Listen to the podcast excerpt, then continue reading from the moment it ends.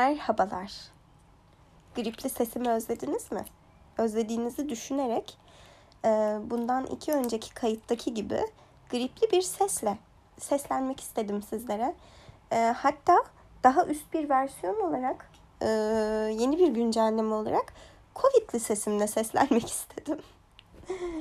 evet şu anda Covid geçiriyorum.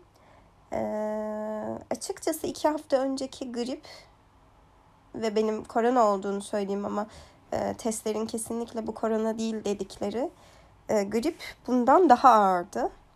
Bu bir gerçek. E, çok fazla Covid'li insana maruz kaldım bunun öncesinde. Ama hiçbir şekilde Covid olmuyordum yani.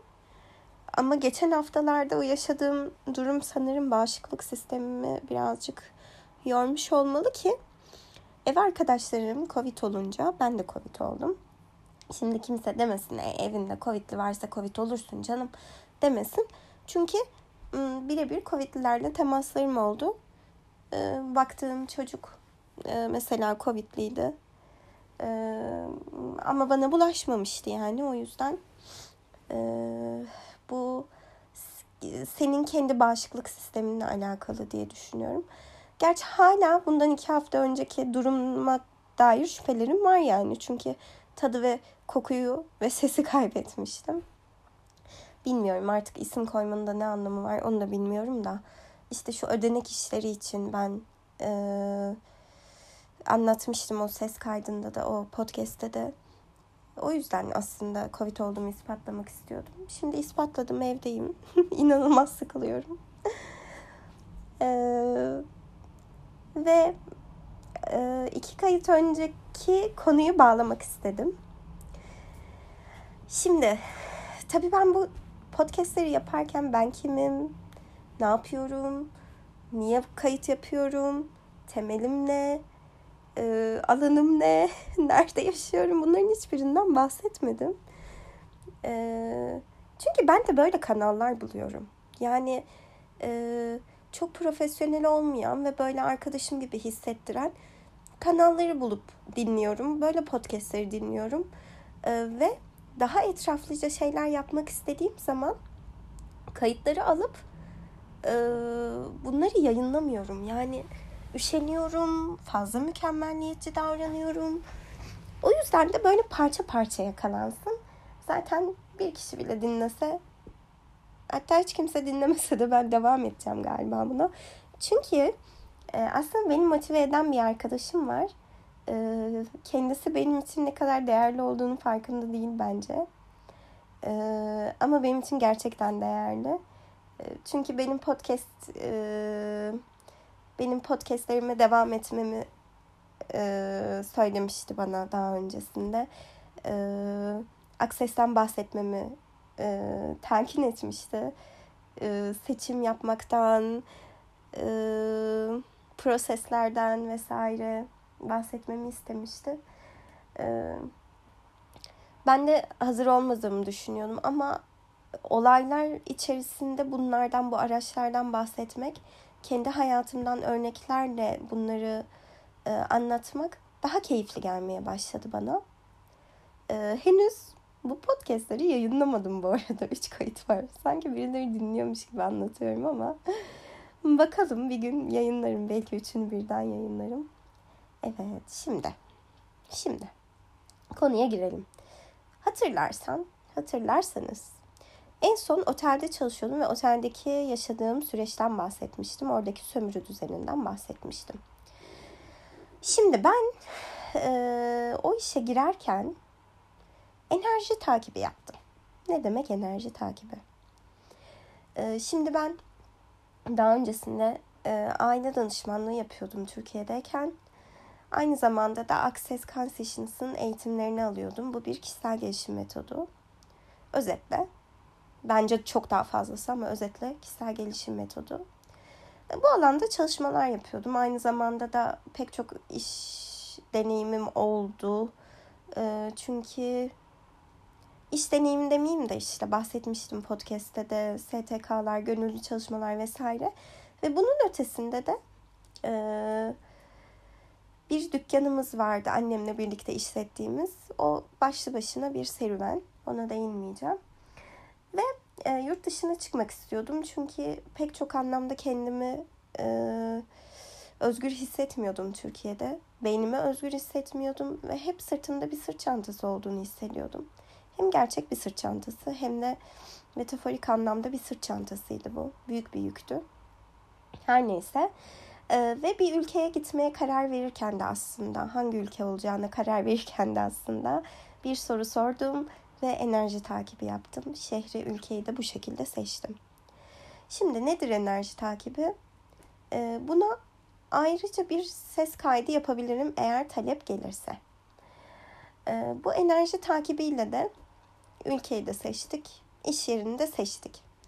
Şimdi şöyle ki o iş yerini seçerken benim başvurduğum dönemde e, burada tatil dönemiydi ve e, hiçbir yer dönmüyordu.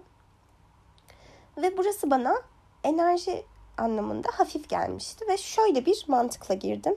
Burada sağlamam gereken belli belgeler var. O belgeleri alana kadar ve gelirim biraz da e, biraz da gelir elde edene kadar, kiramı ödeyene kadar bir süre bu işte çalışayım.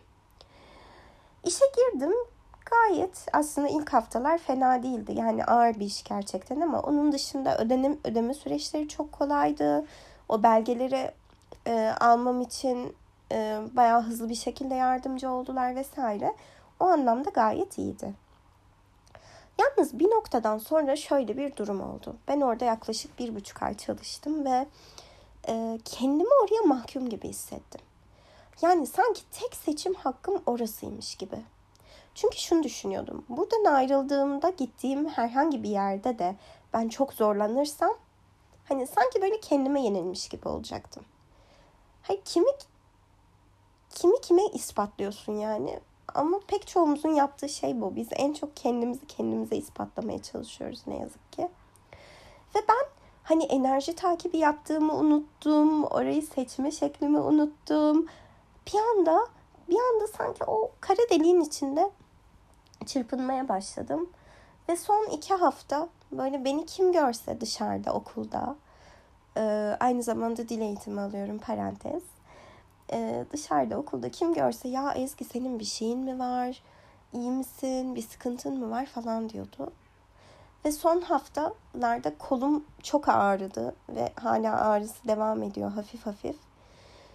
Ee, ve o ağrıyı da bedenimde tuttum yani bana hatırlatsın buradan gitmem gerektiğini dercesine. Ee, ve kim yani şöyle bir gün yaşadım hani kim bana nasılsın dese gözlerimden yaş akıyordu. Sessiz sessiz. Ve aynı o gün, o yaşadığım gün içerisinde e, öbür ses kaydında yarım kalan kısmı yaşadım. Supervisor'ıma yaşadığım sıkıntıları anlattım. Şimdi orada hani bahsetmiştik ya iktidar ilişkisi, e, sömürü düzeni, usta çırak, usta başı vesaire. Şimdi Türkiye'de rastlamayacağım bir şey oldu, bir dönüşüm oldu otelde. Ee, benim bu e, serzenişte bulunduğum haftanın ertesi haftasında e, bir gün tüm çalışanları erken gönderdiler. Çünkü çok fazla çalışan kaybediyorlardı. Bana gerçekten güveniyorlardı. Ben hiç sesimi çıkarmadan verdikleri sayıda odayı tam istedikleri şekilde tamamlıyordum ve hiçbir şekilde yansıtmıyordum, şikayet etmiyordum. Benim mutlulukla çalıştığımı düşünüyorlardı büyük ihtimalle. O yüzden de daha fazla yükleniyorlardı. Ve benden de böyle bir tepkiyle karşılaşınca ve bir patlama anı gör, görünce bu insanlar e, belki benim dışındaki insanlar da e, benzer patlamaları yaşadığı için bizi bir gün erken gönderdiler. Ondan sonra ertesi gün ben üç gün çalışıyorum çalışıyordum haftada. Yani bir cumartesi bizi erken gönderdiler. Ee, bir ertesi pazar da çok yoğun olacağını söylemişlerdi ve gerçekten de yoğun bir şekilde oda sayısı verdiler. Bu arada diğer otellerle kıyasladığımda bizim aldığımız oda sayısı çok fazla. Yani bir gün için iki katı gibi bir oda sayısı veriliyormuş bize. Bunu da sonradan öğrendim. O pazar günü de bana üç tane yardımcı verdiler. Ona rağmen çok yorularak çıktım ama şunu görebildim. Bu insanlar çalışanlarını tutmaya çalış yani çalışan iyi çalışanı tutmaya çalışıyor. Bu beni mutlu etti ama pazar günü böyle bir şey yaşayacağımı bildiğim için kendime dedim ki hayır Ezgi bu rüşvetlere kanmayacaksın ve senin için daha iyi olacak olan o işi bulacaksın. Bir de öyle bir sıkıntı yaşıyordum. Hangi iş benim için daha iyi olacak? Mesela burada proses yaptım. Nasıl bir proses? Benim için daha çok yaratacak olan iş hangisi? Daha önce hiç fark etmediğim, daha önce hiç düşünmediğim, daha önce hiç görmediğim, gördüğüm, fark ettiğim, düşündüğüm ama alıp kabul etmediğim hangi iş benim için daha çok yaratır? Ne demek daha çok yaratmak? Daha çok ilişki yaratmak, daha çok arkadaşlık yaratmak, daha çok neşe yaratmak, daha çok bereket yaratmak, daha çok para yaratmak. Ve burada da bir enerji takibi yaptım yine ve e, Zara'da işe girdim. E, benim girdiğim dönemde ve hala aslında e, Türkler giriyordu zaten. E, burada çalışmaya başlıyorlardı. E, benim benim gitmeme kimse aracı olmadı. Orada işte enerji takibi aslında bunu sağladı. Ee, yine sordum yani bu iş benim için daha çok yaratır mı? Bakalım yani oradaki enerji de hafif geldiği sürece buna devam edeceğim. Ee, şimdi İrlanda'da şöyle bir durum var. Ankara Anlaşması meselesi var. Eğer bir yerde bir sene çalışırsanız, e, bir sene boyunca aralıksız çalışırsanız ve sonucunda bunu üç seneye çıkarırsanız e, vatandaşla başvurma hakkınız oluyor. Bunun detaylarına isteyen bakabilir. Şimdi ben bu niyetle gelmedim buraya. Ben buraya bir şeylere kapı açmak için geldim. Buraya yerleşmek, kapak atmak ya da e, buranın vatandaşı olmak için gelmedim. Ama gelmişken de e, bunu da sağlamak istiyordum. Ve orada enerjiyi çok sıkıştırmıştım. Yani sanki tek seçeneğim buymuş gibi yine. Yani tek ülke seçeneğim bu değil. Bu ülkede kalmak için tek seçeneğim bu değil. Bu ülkede kalmak için tek seçeneğim buysa bile tek iş yeri seçeneğim o otel değildi. Ya da şimdi bundan sonra da mesela ben burada ömür boyu çalışabilir miyim? Yani mesela 3 sene çalışabilir miyim şeklinde girersem bir işe bu gerçekten e, zulüme dönüşebilir yani. Ve e, bu bilinçle aslında bunları ses kaydına almam çok iyi oluyor. Çünkü e, buradan önemli bir konuya değineceğim. İnsanlarla hizalanmak. Çevremdeki insanların çoğu bu şekilde düşündüğü için ben de onlara hizalanıyorum. Halbuki herkesin yolu ayrı, herkesin seçimleri ayrı, herkesin seçim yapma şekli ayrı. Hangi deli enerji takibi yaparak seçim yapar ki? Evet kendime giydirdim şu anda ama ben bununla mutluyum çünkü bunun ne kadar çok şeye kapı açabildiğini görüyorum. Ve şunu düşünüyorum bir de e, eğer ben bütün bu yaşadıklarımı tek seçim haline getirdiğimde neler yaşadığımı gördüm bu arada aslında otelde. Yani psikolojik olarak çok yıprandım, bedensel olarak çok yıprandım. Ve şunu düşünüyorum hani hayattaki tüm şansımı tek bir şeye oynamak yani ne kadar korkunç bir şey aslında değil mi yani? Hem kendini hem evreni hem kaynakları ne kadar sınırlandıran bir şey. Belki mantıklı gelmiyor bu ama bu benim seçimim ve ben hayatımı bununla idare ettiriyorum. Yani bunu bunu yaparak 2-3 senedir yaşıyorum. Öyle ya da böyle. Türkiye'de de mesela hiç kimse iş bulamazsın derken ben kolaylıkla iş buldum. Şu anlamda kolaylıkla iş buldum.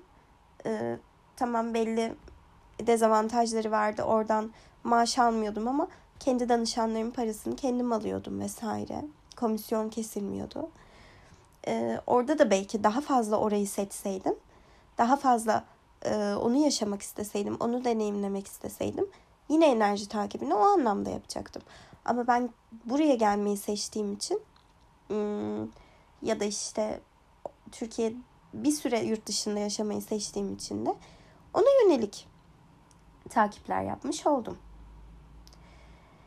Evet şimdi tekrar otele geri dönelim. İnsanları hizalamaktan, bahs hizalanmaktan bahsettik. Enerji takibinden bahsettik. Aslında çok büyük başlıklar bunlar bu arada. Umarım talep olur ve bunlar üzerine ayrıca ıı, ses kayıtları yaparım. E, otele geri dönüyorum. Bu rüşvetleri yemedim. Bu yardım rüşvetlerini yemedim. Ve ardından e, o hafta onlara da bildirdim. Dedim ki ben işten ayrılmak istiyorum. Tabii ki başta sitem ettiler falan ama son haftada çalışacağımı e, öğrendikleri için rahatladılar. Bir şey demediler. E, seni daha kolay bir şeye alalım falan dediler. E, alanı alalım, saatlerini değiştirelim vesaire. Ama ben çoktan zaten öbür işimi bulmuştum. Orayla anlaşmamı yapmıştım. E, ve buradaki işimden e, son hafta ayrıldım. E, son haftada daha bir mutlulukla gittim. Yine işim çoktu ama e, boşlamadan bana verilen görevleri yaptım. Aslında şöyle gidiyordum o kadar sinirliydim ki. İşte sallayacağım ben o kadar da uğraşmayacağım umurumda değil zaten son hafta falan diyordum. Sonra bir arkadaşım dedi ki ben içimden bunları düşünüyordum ama bir yandan da böyle yapmayacağımı biliyordum yani. Bir arkadaşım da dedi ki böyle konuşurken ben dedim ki ya umurumda değil zaten son hafta bir şey olmaz hmm, fark etmez hani öyle çok umursamayacağım falan dedi. O da şey dedi evet kendini çok kasma da biz de dedi hani öyle e, verilen işi yapmayacak insanlar da değiliz yani hani gibi böyle bir şey de bulundu. Beni bir böyle sarstı yani. Ya yine e, olması gerektiğine inandığım şekilde yapardım o işi ama daha çok tabii ki bu uyarıdan sonra böyle bir vicdan azabı gibi.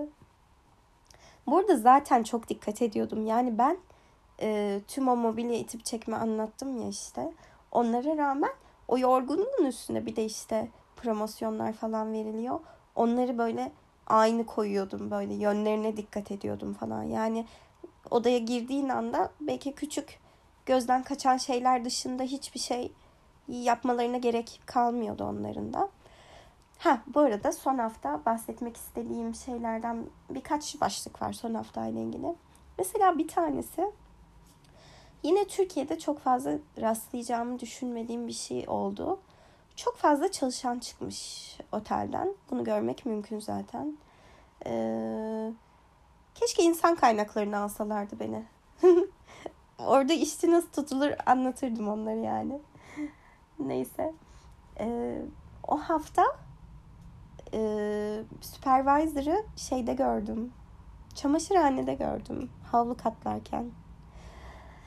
Ee, burada bunu çok görüyorum. Mesela müdür, işte supervisor hmm, demeden her işi yapıyor herkes. Yani böyle yüksek bir hiyerarşik e, fark olmuyor. Bu güzel bir şey aslında. Bunun dışında dikkatimi çeken şeylerden bir tanesi de e, son hafta bana verdikleri odalar çok güzeldi. O yüzden böyle karanlık, kasvetli bir şey hatırlamıyorum. Otelin tasarımı çok kasvetliydi. Ben kahverengiyi pek sevmem. Ve odalar kahverengiydi hep. Öyle mobilyalarda kahverengi detaylar vardı. Ama son temizlediğim odalar çok moderndi. Ee, ve burada bahsetmek istediğim öbür şey de e, ben e, aslen Kürdüm e, ve Kürtçe müzik e, Türkiye'deyken yani mesela ergenliğimde falan çok dinlerdim. Ama üniversitedeyken o kadar çok dinlemedim. Yani böyle bir ayrıca işte açayım bir Kürtçe müzik dinleyeyim. E, duygularım çok az oluyordu. E, düğünlerde falan hep zaten Kürtçe müzik çalar bizde. Hani yazları aşinayım, daha çok duyuyorum vesaire. Şimdi buraya geldim işte üç buçuk ay falan oldu. Böyle bir yani aklıma gelmedi hani açayım şunu dinleyeyim falan. Bir de son zamanlarda e, çok iyi Kürtçe şarkılarda keşfetmedim açıkçası. Lisedeyken, lise, ben lise dönemindeyken e, çok fazla yeni insan keşfetmiştim. Yani şimdi ya ben bulamıyorum ya çok fazla bir verimlilik yok o anlamda. Şimdi geldiğimden beri buraya dediğim gibi ya hiç açıp dinlememiştim. Üç buçuk ay falan oldu. Ee, böyle garip şeylere özlem duyuyorum. Yani mesela çocuk bakmaya gittiğim aile e, somon ekmek gibi bir şey alıyor. Aslında baget ekmek ama tadı somon ekmek. Ve Türkiye'de ben somon ekmek yemiyordum. Zaten çoğu insan somon ekmek yemiyor Türkiye'de. Orta sınıf için konuşuyorum en azından. Ki somon ekmek de çok pahalı artık. Bunu biliyorum. Ama somon ekmek yemiyorduk. Yani hani şey alıyorduk işte öğrencisin zaten işte öğrenci evindesin falan. Gidersin herhangi bir kahverengi ekmek alırsın değil mi? Bim'den, 101'den ya da başka bir yerden. Ama kahverengidir yani o ekmek. Burada o çocuk baktığım ailenin aldığı somon ekmeğe tereyağı sürüp yiyordum. Ve çok şaşırıyordum yani böyle soğuk, kızartmadan, buz gibi. Yani çocukluğumda da hiç sevmediğim bir tat. Ee, hiç böyle ya hani bir ekmek ekmeğin arasına yağ süreyim de yiyeyim demezsin yani. Hani onu en azından tost makinesine koyarsın. Bu böyle çok yetişkinlerin yapacağı bir şeydir. Yine bir parantez konudan konuya atlamayı seviyorum biliyorsun. Ee, bir keresinde öğrenci evinde bir arkadaşımla kalıyorduk. Bekar evi gibiydi aslında öğrencilikten çıkmıştık artık. Mutfakta oturuyorum onu bekliyorum.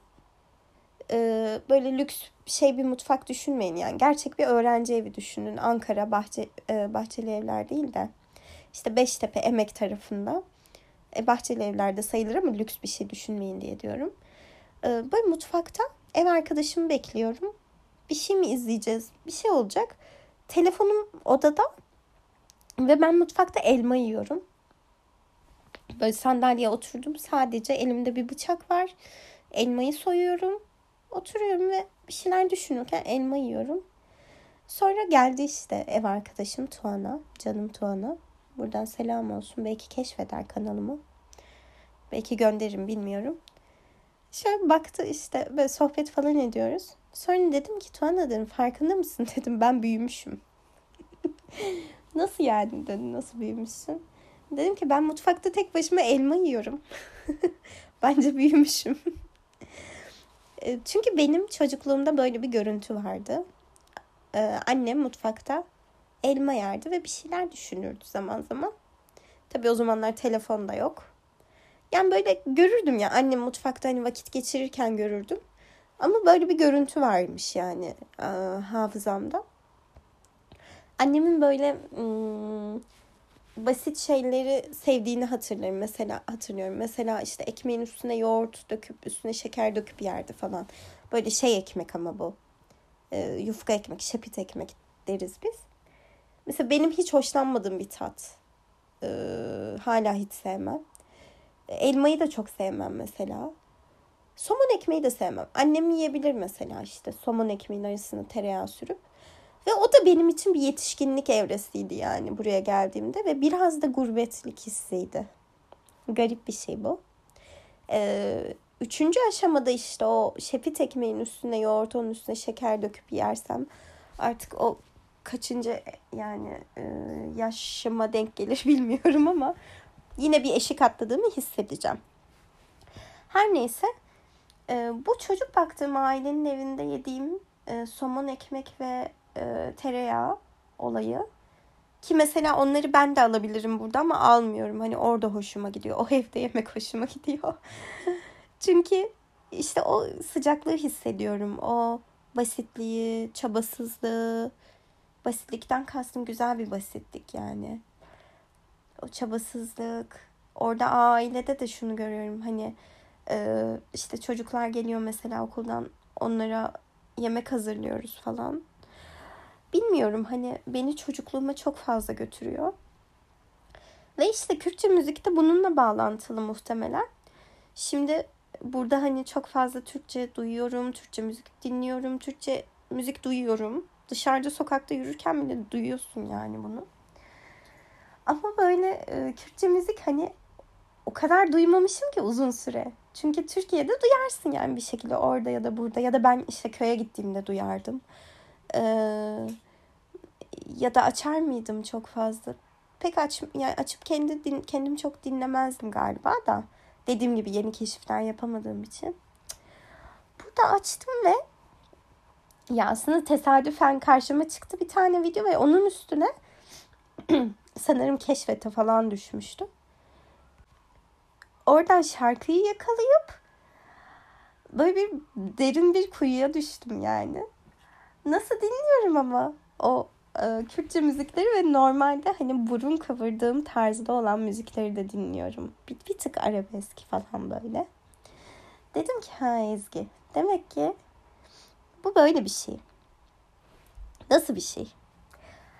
Hani birini unutmaya çalışırsın ve e, gün içinde artık aklına gelmez ama rüyalarında peyda olur ya. Bu çok yaygın bir şeydir. Çünkü bilinç e, dışın devreye girer. Orada sana onu hatırlatır. Bu da galiba onun gibi bir şey. Yani fark etmediğim ama e, aslında unutmak istemediğim bir şey galiba. Ve e, bir hafta boyunca sürekli Kürtçe müzik dinledim. Hala biraz biraz dinliyorum bu arada. Devam ediyor etkisi hala. E, ne mutlu bu arada yeni yeni şarkıcılar da keşfettim. Buna da ayrıca bir mutlu oldum. Ee, ve otelde şöyle bir şey, an yaşadım. Ee, müzik açacağım. Bir playlist oluşturdum işte Kürtçe müziklerden. Sesini kısıyorum farkında olmadan. Hani normalde otelde odayı yaparken müzik dinlerken sesini bir tık kısıyorum zaten ama e, dilini fark etmiyorum. Mesela Türkçe podcast dinliyorum açık işte sesi. Onlar beni uyarana kadar kısmıyorum falan çok ki hiç uyarmadılar yani. Sürünüyoruz zaten daha ne diyecekler. Böyle farkında olmadan bayağı kısık sesle dinlediğimi fark ettim. Sonra böyle açıp açmamak konusunda böyle bir küçük bocaladım. O an şeyi fark ettim işte o e, Türkiye'de taşıdığım sırt çantalarından birinin e, gölgesini hissettim sırtımda. E, çünkü Türkiye'deyken kendi konfor alanım dışında bir yerde Kürtçe müzik dinlemiyordum. Dinleyemezdim. Hmm. Mesela üniversitedeyken açıp yüksek sesle ya da kısık sesle belki bilmiyorum ama yani her yerde açıp öyle rahatça dinleyemiyordum açıkçası. Ki bu hiç kimse için yabancı bir şey değildir. Muhtemelen bunu e, dinleyen herkes anlayacaktır nedenini. Ve bu nasıl içselleşmiş bir reflekse e, Allah'ın İrlanda'sında e, Rusların çalıştığı ya da işte e, Ruslar değil de Rusça konuşuyorlar çok fazla. Sanırım eski Lugosya, Lugos, Yugoslavya, Lugoslavya, eski e, Yugoslavya'nın e, bölünen ülkelerinden insanlar e, o yüzden çok fazla Rusça biliyorlar bence. E, yani Rusça bilen insanların işlettiği bir otelde böyle bir refleksimin olması çok garip hissettirdi bana. Ee, yine farklı düşüncelere gittim oradan. Yine farklı sorgulamalara gittim. Değişik bir anıydı bu da. Benim için önemli bir şeydi. O yüzden buraya kaydetmek istedim. Bunun dışında otelin bana kazandırdığı bir arkadaş oldu. Bunun için de çok mutluyum. Ee, o arkadaşımla da hmm, sağ olsun birkaç anı topladık. Onun öğle yemeklerinde beni hiç unutmayışını unutmayacağım. İş çıkışında ya da işe giderkenki dayanışma süreçlerimizi hiç unutmayacağım. Otelin gerçekten bana kattığı çok şey oldu. Hatırlıyor musunuz? Sormuştum dedim. Benim için daha çok yaratır mı? Daha çok neşe, daha çok arkadaşlık, daha çok para, daha çok bereket.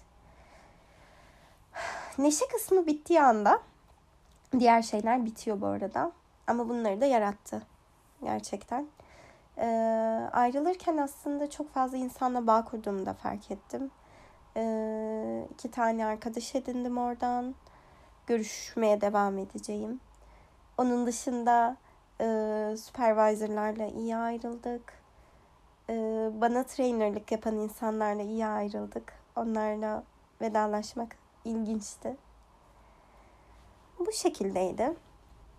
Şimdi evdeyim. Covid zamanı. Kendimi iyi hissediyorum. Ağır atlatmıyorum. Sadece arada beni şaşırtan öksürük krizleri geliyor. Ee, özetle bunlar. O zaman yeni bir gelişmede, ses kaydında, podcast'te görüşmek üzere. Hoşçakalın. Kime desem